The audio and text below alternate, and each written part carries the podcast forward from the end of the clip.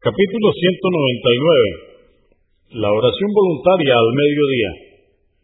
1113. Ibn Omar, que Alá esté complacido con él, dijo, recé con el mensajero de Alá, la paz de Dios con él, dos rakat antes de la oración del mediodía y otras dos después. Convenido por Al-Bukhari, volumen 3, número 40 y Muslim 729. 1114. Aisha, que Alá esté complacido con ella, dijo, el profeta, la paz de Dios sea con él, jamás dejó de rezar cuatro rakat antes de la oración del mediodía. Al-Bukhari, volumen 3, número 48. 1115.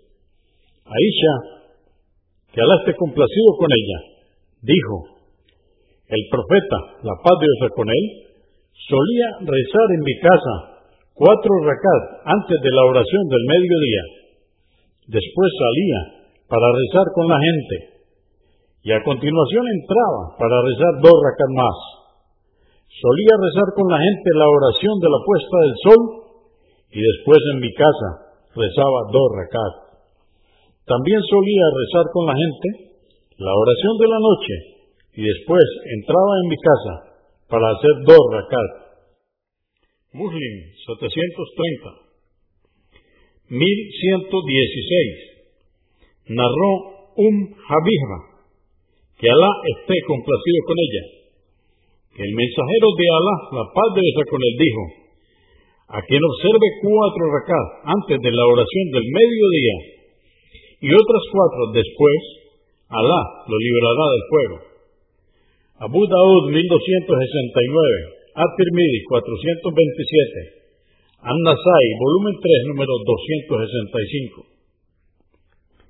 1117. Abdullah ibn As-Sa'id, que Alá esté complacido con él, dijo, el profeta, la paz de Dios con él, solía rezar cuatro rakat inmediatamente después de que el sol pasara su cenit y antes de la oración del mediodía, decía, es la hora en que se abren las puertas del cielo y me agrada que una acción virtuosa mía suba a él.